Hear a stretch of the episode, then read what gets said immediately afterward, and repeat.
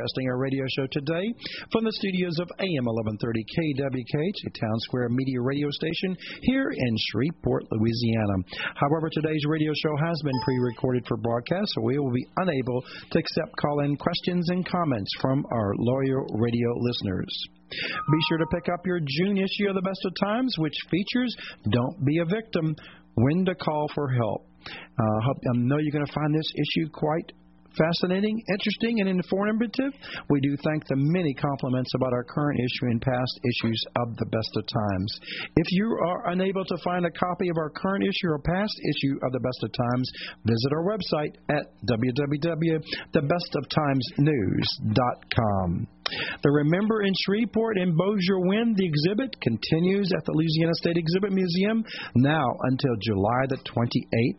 This year's exhibit includes items of past history of Bossier City and Shreveport. Each and every Saturday includes special events, entertainment, and talent. So be sure to uh, participate on these Saturdays at Remember in Shreveport and Bossier Win the exhibit.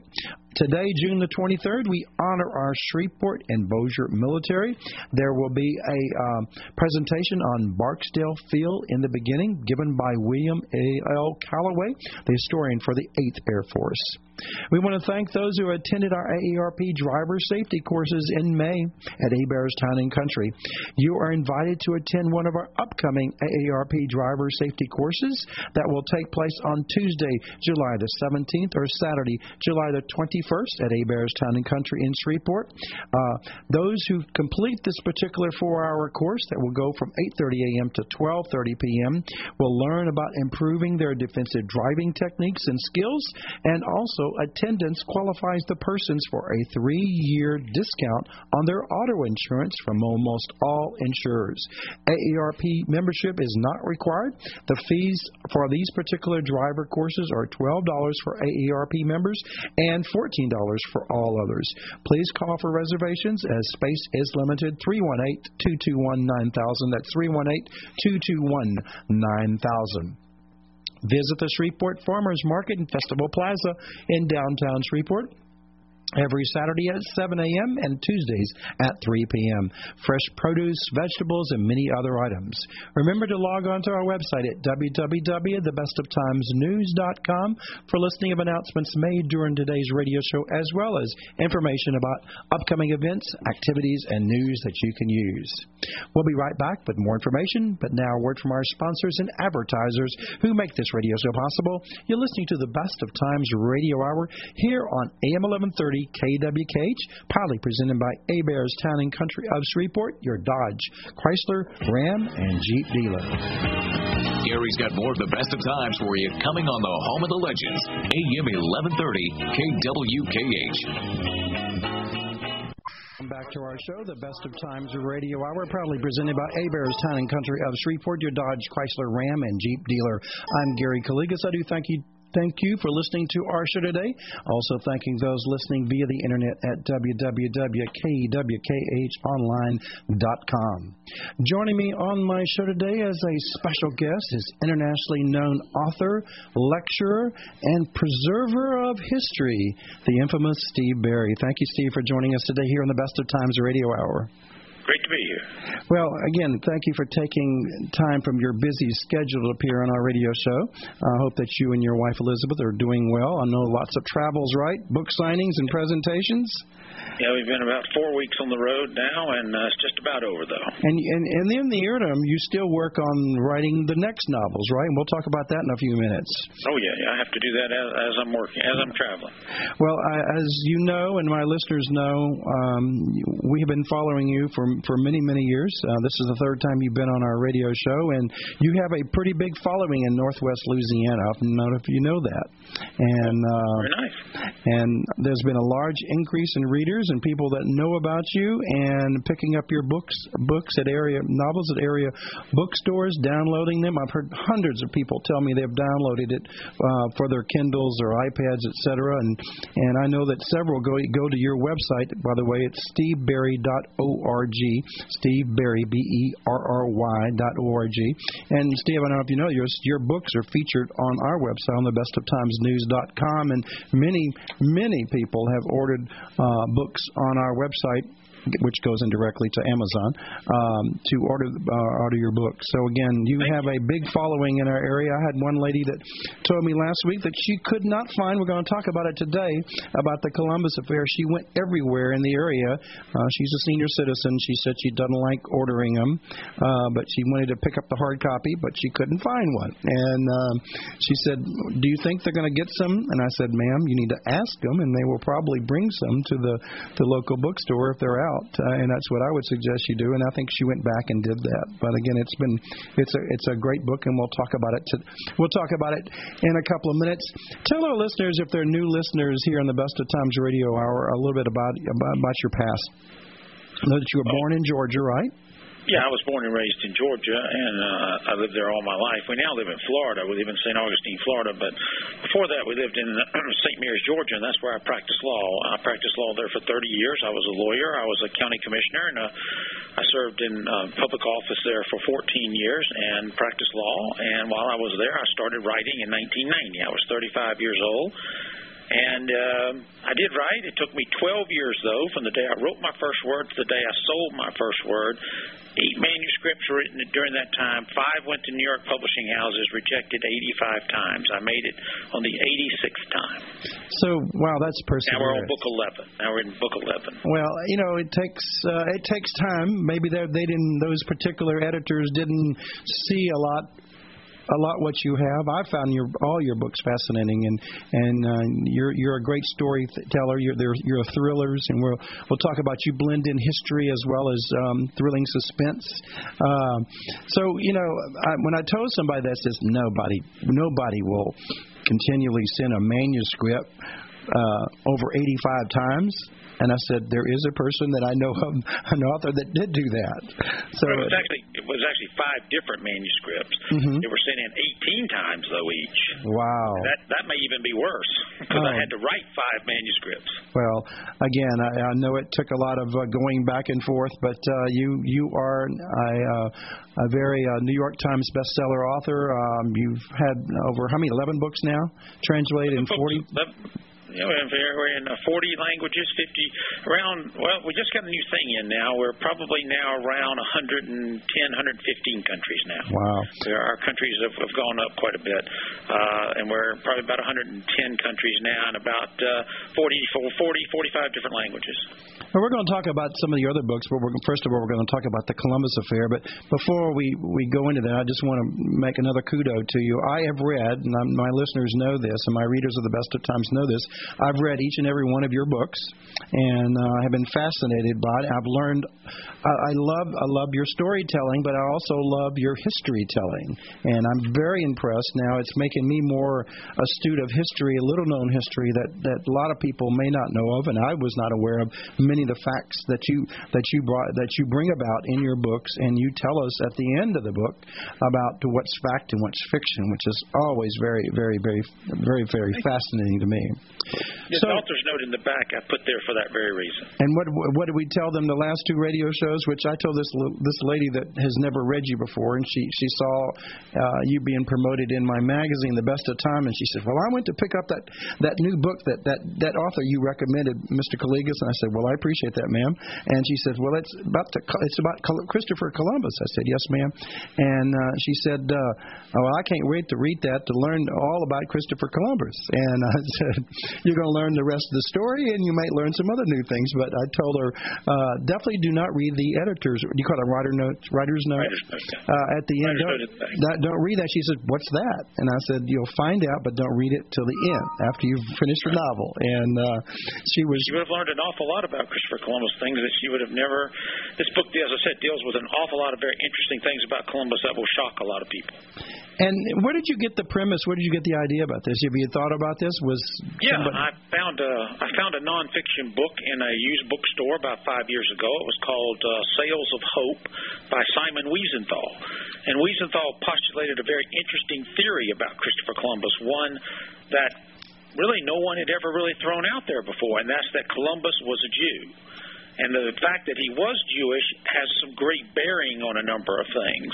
And in fact, it could very well change the modern world in a significant way, and that's where the thriller that's where the thriller aspect of this comes to play. Is that you know that you know Columbus uh, you know came to America, he discovered America, he came to the New World for a specific purpose, and it's not the purpose you may think it was for.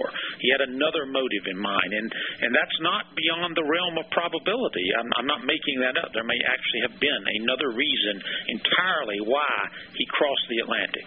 But we really we really don't know the true rest of the story, as you mentioned in the book. You, we'll never know the true story. Here's the thing. See, we don't know where Columbus was born. We don't know where he was raised. We don't know who his parents are. We don't know how he became an expert seaman. We don't know how he got to America because uh, the chart is gone that he used. We don't know what happened when he got here because the Journal of Columbus is a copy of a copy. We don't know anything about this guy whatsoever, and he did that himself on purpose during his lifetime. And this is all postulated in the book of, of why he would have done this. He had a reason for doing it. Sure. And another thing that's very interesting Columbus sailed on the night of August 2nd, 1492. At midnight on August 3rd, all Jews had to be expelled from Spain. Columbus is gone August 2nd. 87 men aboard his three ships, not a priest among them, but he did bring along to the New World a Hebrew translator. And there's a ah. reason why he did that. There's a reason he brought a Hebrew translator with him. These are very fascinating questions. It's a 500 year old mystery dealing with Christopher Columbus that could well be true, that still has great relevance today. And, and and you mentioned, I think you mentioned in the book as well as in some of your information, he was known by many names, and I, I didn't know that. You know, everybody knows him as Christopher Columbus, but we know him in English. Though, yeah. uh-huh. He was known by many many names. And here's another thing: we don't even know if that's his name. Ah. We have no clue that was his name. He never really ever signed his name, Christopher Columbus. On any documents or any any. No, he signed in a very odd signature. It's a triangular signature with symbols in it it's reproduced in the book. Uh, yeah, that's right. He, he was a very odd fella. He didn't, you know, to do. So we're not even sure that was his name. Wow.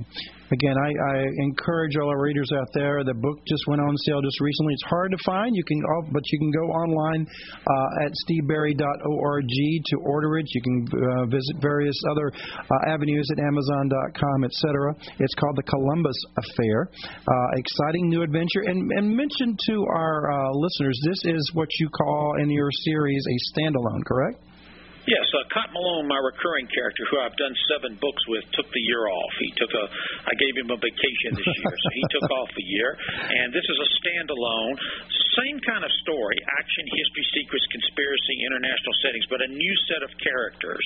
It's a tiny little bit of crossover into Cotton's world, uh, just a little bit there. But yeah, it was a it was a way to to visit some new folks and some new some new characters.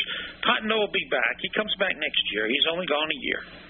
So, so again, how does this book different from other books you've written in the past? What's the, what's the difference? Only, oh, not really in any other than it's a standalone. Okay. You know, my first three, uh, the Amber Room, Romanov Prophecy, and Third Secret, were standalones, but it doesn't differ. It's still an international suspense thriller. It still has action, history, secrets, conspiracies, all those kinds of things.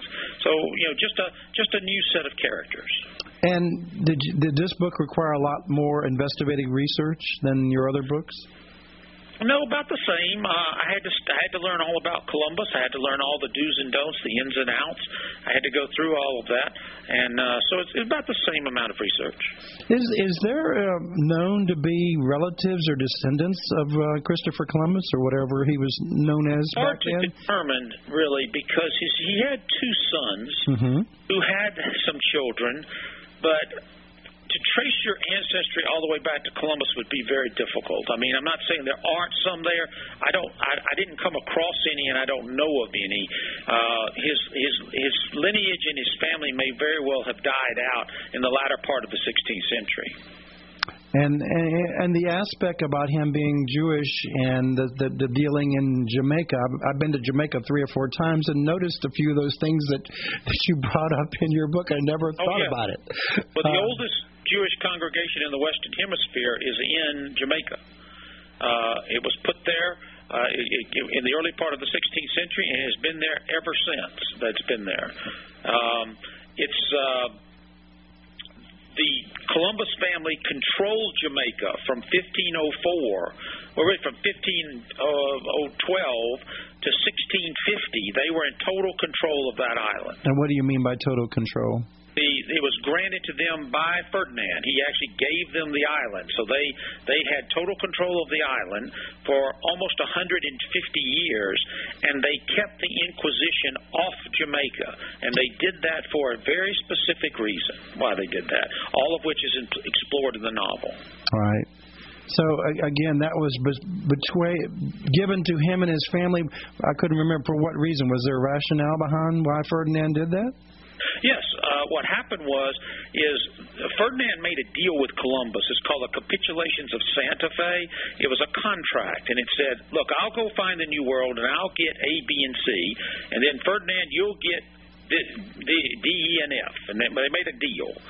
The problem is Ferdinand broke the deal. Ah. When Ferdinand broke the deal, one of Columbus's daughter-in-laws, after Columbus was dead, sued the king. And because the lawsuit was so embarrassing to Ferdinand, he made a deal. He said, What can I give you to go away? And of all the things she was entitled to, the woman wanted the island of Jamaica, and that's what he gave them. And so the Columbus family controlled Jamaica for 150 years. Quite remarkable, actually.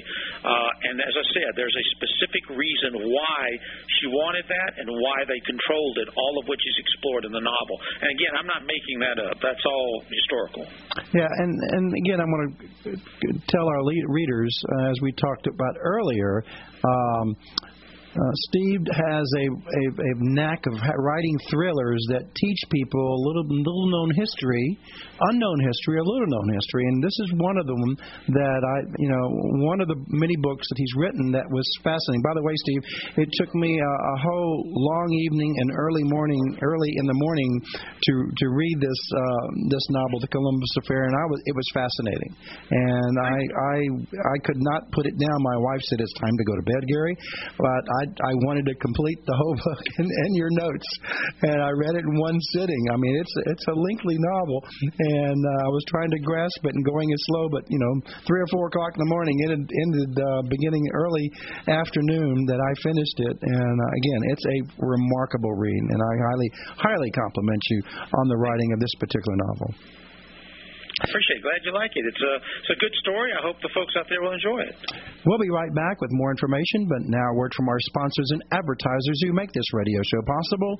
You're listening to the Best of Times Radio Hour here on AM 1130 KWKH, proudly presented by Hebert's Town and Country of Shreveport, your Dodge, Chrysler, Ram, and Jeep dealer. There's more of the best of times to come on the home of the legends, AM 1130 KWKH. The best of times. Welcome back to our show, the Best of Times Radio Hour, proudly presented by Hebert's Town and Country of Shreveport, your Dodge, Chrysler, Ram, and Jeep dealer. I'm Gary Calligas. I do thank you for listening to our show today and also thanking those who are listening via the internet at www.kwkhonline.com. Joining me on my show today as a special guest is internationally known author, lecturer, and preserver of history, Mr. Steve Berry. Thank you, Steve, again for joining us today here on the Best of Times Radio Hour. Have you been to our neck of the woods in Northwest Louisiana? Have you been to I've our never area? been. Well, we never need to get been to we, Northwest Louisiana. I've been to Southern Louisiana, but not Northwest. You've probably been to New Orleans and Lafayette and those particular areas that have lots of stories down there. And Baton Rouge. And Baton Rouge. And uh, well, we have a lot of great history and historical stories that uh, you and others are getting me and others involved in this history and, and learning the rest of the story and little known history that uh, is, is being brought out by novels and and movies and um, and and the, in the written form. So again, I compliment you on bringing that to our attention.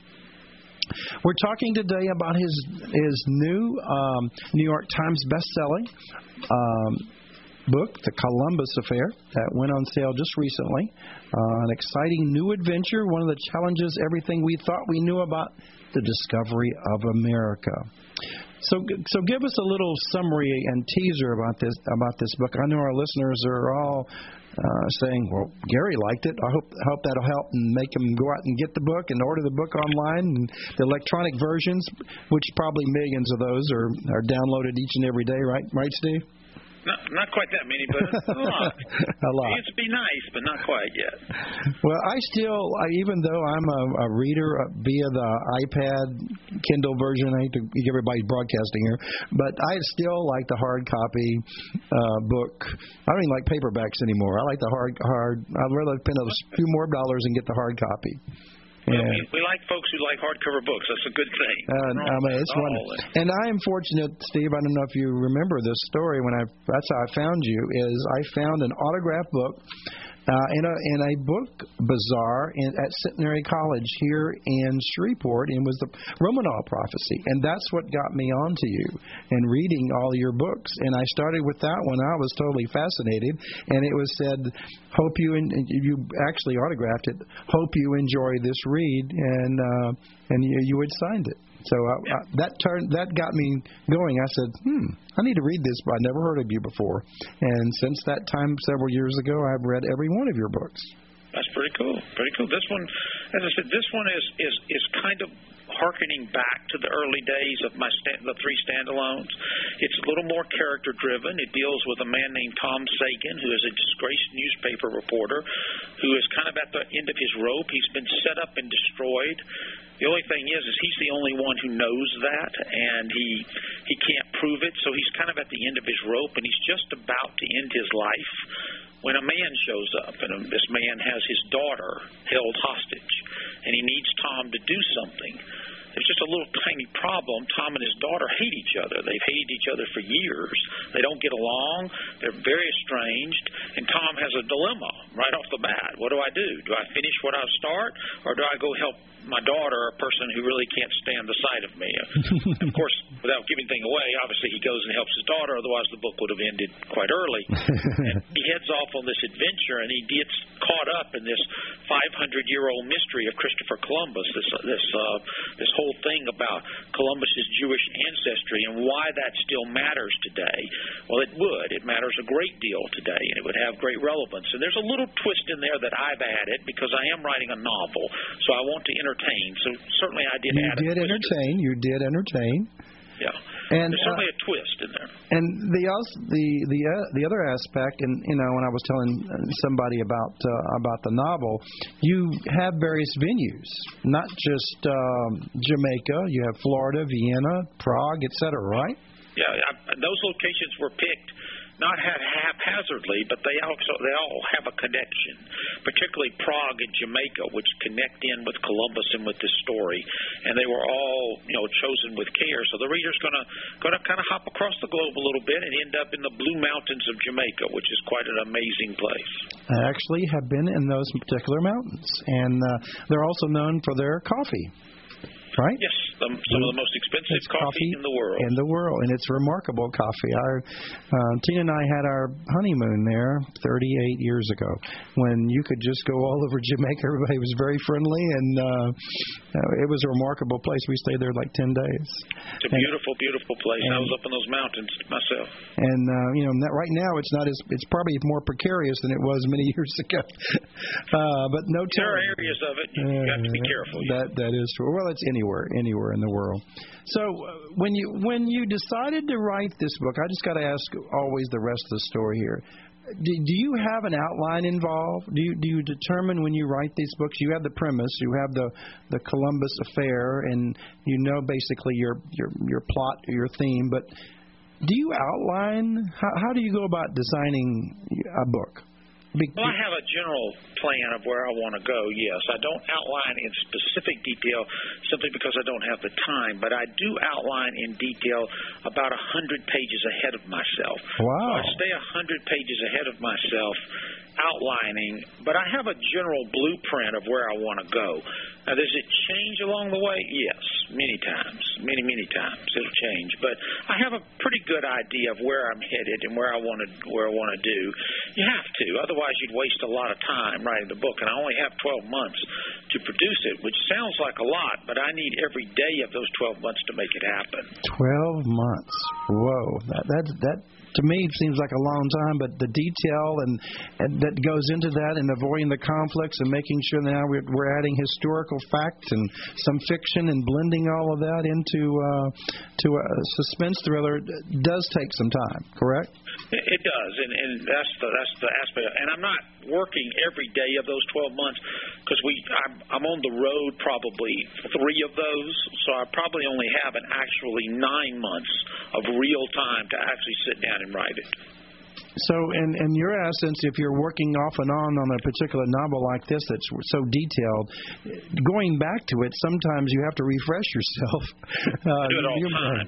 Yeah, yeah, to make sure there's no conflicts involved with a particular character or a particular fact or fiction. So, yeah, I, yeah, I go through the no, I go through my novels about 70 times from start to finish. Wow. Well, you definitely know the the the, the story quite well. Uh, I know it by heart. I know it so much by heart that I never want to read it again as long as I live. Oh, don't tell us that. Don't tell it. You probably visualize that. You probably have dreams about it, and you talk about yeah, it. In, you talk about it in your sleep. Elizabeth wakes you up, right? Yeah. If you if you read a book, read the same book seventy times, you'll know what I'm talking about. It uh, it gets to you. You know, I, I want other people to read it. and I want other people to enjoy it. I have enjoyed it tremendously.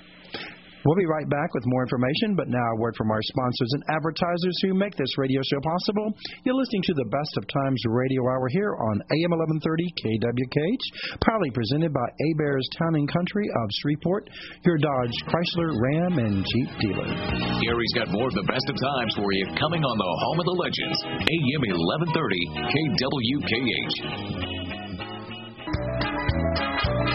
KWKH.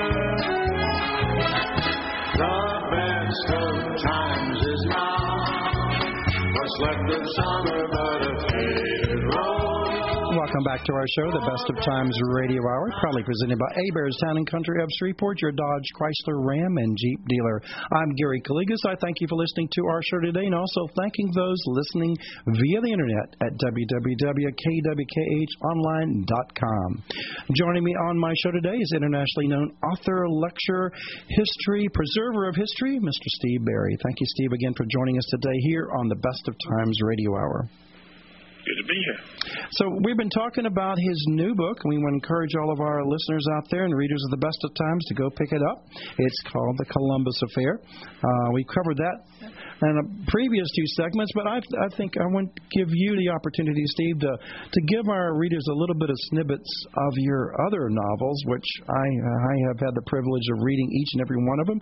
Hope many of our readers and listeners of the best of times have has have also, but they all do involve history or little known history and blend in suspense and thrillers in there. So let's talk yeah, about let's talk about the the uh, the Amber Room. Amber Room was my first novel. Deals with the uh, a room of amber that was constructed back in the uh, 18th century and was uh, given to the, the czars of Russia. The Nazis stole it in 1941. It disappeared, and no one's ever seen it since. So I did a, a thriller about uh, finding the Amber Room. That's sort of my firstborn, so it's always a kind of special. It's my first book that was published nine years ago, and that was followed by the Romanov Prophecy and the Third Secret, which were both standalones. Uh, one dealt with Russia, one dealt with the Catholic Church. Then I created Cotton Malone, my retired Justice Department agent who lives in Copenhagen and owns an old bookshop. I created him in the Templar legacy, and he's now had seven adventures since then. Uh, oh, Cotton's been all over the world. He's been to China. He's been to Asia. He's been all over Europe. He even came home to America last year for a, a, a really neat adventure dealing with a clause in the United States Constitution. It's called the Jefferson Key. So Cotton's been around, and he, like I said, he took this year off, and I wrote the Columbus Affair. But Cotton will be back next year. He's coming back with a, a very interesting story that is going to take place in England that deal, deals with Gary, his son, and it's called the Tudor Deception, and it'll be next year. And Tudors being being the the ruling family of England back in the uh, 16th century up until the early part of the 17th century. There were five Tudor rulers. The most famous, of course, would be Henry VIII, uh, and then Elizabeth I, and um, you know Henry VII, and Edward VI, and uh, Mary the First. Uh, there was there's like I said there was uh, five uh, Tudor rulers. Um, the Tudors are, are fascinating. I stumbled upon a secret that involves the Tudors. I found it in a village north of London when we were over there a couple of years ago. A great legend over there that may very well be true, and we explore all of that in the novel. Wow. Yeah. So these people come up to you and say, "I have a secret to tell you, Steve." well, they were we were being taken around the town. I was doing some work for my British publisher, and the lady there was telling us about the local area and the history and some of the legends. Uh-huh. I always like to hear that stuff. Oh, I love. And, oh, wow. And she was telling me about that, and the one she was telling me fascinated me, and I started to inquire more. And as I learned more, I realized there was a novel there. So there, there, there comes the premise. There comes the seed that planted, and then it blossoms out. And the, Yeah. the it, and this book is called The Tudor Deception. Tudor Deception. It'll be out uh, next May, May of 2013, and it'll be Cotton Malone's eighth adventure. And we can't wait to see that one. Hopefully, we'll be discussing that as well. Give, give our give our our our, our listeners a, a, a quick. I I mean, every one of the, the every one of your books has something a blended of a secret, a rumor, something historical, and I mean every one of these books with Cotton Malone, even though there's suspense novels, there's thrillers, there's so much action, and and and some of them though you you come up with some fictional items that wow they actually happened eventually. I mean I, I, I recall one of them, um, but tell our listeners that regarding the Templar legacy, you you you discuss in there some of the histories of the the, the Knights Templar, correct? Yeah, and, and not the Hollywood version of Knights Templars. I, I gave you what they were really like. They were a very interesting group, and they had some very interesting ways about them, and not the myth or legend of the silly stuff. I mean, the real Right. stuff. The real stuff was even more interesting to me. All of my books have that. They have something from the past lost and forgotten. You know, either the Lost Library of Alexandria. Alexandria. That's what I was going to mention. Somebody asked me what was Alexandria linked about, and Alexandria Link, that was that, that one. Then the tomb of Alexander the Great was in the Venetian betrayal, and Charlemagne dealt with something very interesting. The Charlemagne pursuit does something very interesting from Charlemagne's time, and then the Paris uh, uh, the Paris Vendetta dealt with Napoleon, something very interesting there. The Emperor's Tomb dealt with the first Emperor's Tomb of China, which is sealed and has remained sealed for 2,000 years. No one is allowed inside it, and and then the Jefferson Key dealt with that clause in the Constitution that's real, an actual clause in there that would shock most Americans uh, to say that it's in our Constitution. So I, I find stuff like that that they you may not know anything about or little about, but you want to know more, and hopefully, you know, we can fashion a modern day thriller around them. And and I have told people that uh, are are new to you, and when they they ask me to read which books to read next, I said all of them, but I try to give them a little snippet. The the, the recent one, the other recent one, the Jefferson Key, I've told some of my lawyer friends about that, and uh, several have read it, and then they went back to the Constitution to check that out, and sure enough, it is still there. It's right there in Article One, Section Eight. Eight, and it has not changed. I mean, it's uh, it's still there. It's it, through all the time. fascinating article, yeah. And um, like I said, most Americans would go, "Wow, that's that's really in our Constitution." Yep, yeah, And it's then- really there. And then the other aspects of the oil and gas industry, people that are, of course, uh, throughout northwest Louisiana and East Texas that were located. Uh, when I tell them about reading the Emperor's Tomb, several of them have read it, and they were fascinating how China was well in advance of uh, drilling for petroleum products 2,000 years ago, correct? Yeah, yeah, yeah. They dealt. China was the only place on the planet 2,500 years ago that actually drilled and used oil from the ground, and that's a fascinating piece of information that becomes very relevant in the Emperor's Tomb because the Emperor's Tomb is a book about oil that really has nothing to do with the Middle East, nothing what's to do with the Middle East at all, but it deals with oil in a very unique way, a very unique theory that the Russians believe is true, and we explore that theory in the in the book. and it is a great read. I mean, a lot of your books, it's it's hard to put them down because you want to keep reading, uh, Steve. That's one thing I have a problem with. Every time I pick up your book, it's hard to put it down. And I'm, I'm sure other I've, seen other people on your your blogs and uh, and other comments say the same thing. They're they're such great reads that you just you you want to you don't want to put them down. Thank you. That's the, that's the whole idea. And uh, Sometimes it works, and sometimes it doesn't. I, I hope it works more often, though. Oh, it more. You you're gonna get those uh, 99% of the people that are going to love you, and there's one percent going to say, "Nah, I, I don't believe it." And uh, which, which again, let's go back. And your books are one of the most unique. I don't know if there's any other authors that do that. The uh, the writers' notes. Are there other authors to do that? I'm trying to think of other books that I've read. Not not in, not in my genre to the extent I do it. There are other writers that have little short writers' notes and put a few information back there, but mine is very detailed. I go through the entire novel pick out everything in there and make sure that I make clear what's true and what's not. I don't want you to, you know, a lot of people are reading my books and getting their history from it, which mm-hmm. is not necessarily the best thing in the world because I'm not a historian. I'm a novelist, and I'm I'm there to entertain you. But I do try to keep as accurate as I can. I keep it you know, in the 90, 95 percent wet range. And but that's I, remarkable. Yeah. I mean, and the other thing, Steve, I will I will give you kudos again that it makes me go do research, and I picked up some of the reference books that you mentioned in your your writer's notes to do some follow up reading. And yeah, that's what that's exactly why I do it. Particularly like in the Columbus affair, Sails of Hope by Simon Wiesenthal is mentioned in the writer's note, as is another fascinating book called The uh, Jewish Pirates of the Caribbean, which is a really interesting book that was written a few years ago, both of which are well worth the read. What what other writers do you like to read? That's a good question to ask you. Well, I read uh, a lot of thrillers. You know, I read Cussler and Jim Rollins and Lee Child and David Baldacci and um, yeah, you name it. I read thrillers. I'm a thriller junkie, so I, I, I do I do read those. David Morrell's my favorite thriller writer of all.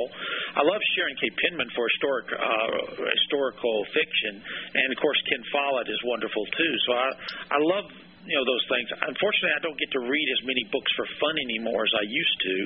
You know, I only get to read maybe six or eight books a year for fun, but there's just no time between the uh, 400 books that I use for research for the novel. Whoa! And I I use about 400 per novel. Then I do about 25 books a year for blurbing, which is quotes that I give that people can use on their covers for their new books. Uh, a lot of writers did it for me, so I feel like I need to do it for others. And you are part of the International Thriller Writers Association, yes, I was, right? I was one of the founding members of uh, International Thriller Writers, and I served as president of the organization for three years. And so y'all. My meet... wife Elizabeth. Yeah. Elizabeth is now executive director of, of wow. ITW. Wow, yeah, she actually she actually runs the organization now as executive director. Well, that's a remarkable. All you all you thrill writers meet annually and discuss and uh, present. I bet that is pretty awesome. It's pretty cool. It's called Thriller Fest. It happens every July in New York City, and it's open to everyone. And people who want to know about it can go to thrillerfest.com and find out all about it. It's kind of a summer camp for thriller writers and thriller enthusiasts. Well, that would be a remarkable, remarkable venue to, uh, to attend. Yeah, I go every year. I'll be here. Uh, uh, in fact, I'm here now. I'm in New York at the Grand Hyatt, and uh, I'll be back here in four weeks for Thriller Fest. So, talking about your your wonderful wife and you are both uh, formed a foundation called History Matters. Yes. So tell us a little bit, tell us a little bit about that. We uh, we do uh, events all across the nation, and we help communities raise money for historic preservation. Um, we've done uh, quite a few. We've raised about two hundred and seventy-five thousand dollars for various historic projects, helping communities do that. An example would be what we did in Houston. We did it about four weeks ago in Houston. They um, they needed to raise some money to restore a flag that is the city of Houston's very first flag that's in some pretty poor condition. And I came in and they sold tickets to a lovely lunch. And then I taught a writer's workshop afterwards for 80 students where I taught the craft of writing for four hours. And when we were done, we raised $25,000 to restore that flag. Wow. And we've done several projects. We've done, as I said, quite a few like that across the country to raise money for historic preservation. Uh, any listeners can find out about those by going to steveberry.org and click on the History Matters section. You can find out, or my events page will tell you. We've got a really cool one coming up in October for anybody. We're doing one at the Smithsonian Institute in Washington, where I'll be teaching writing and you're going to get a private tour of the Smithsonian as part of it, including the rare book vault.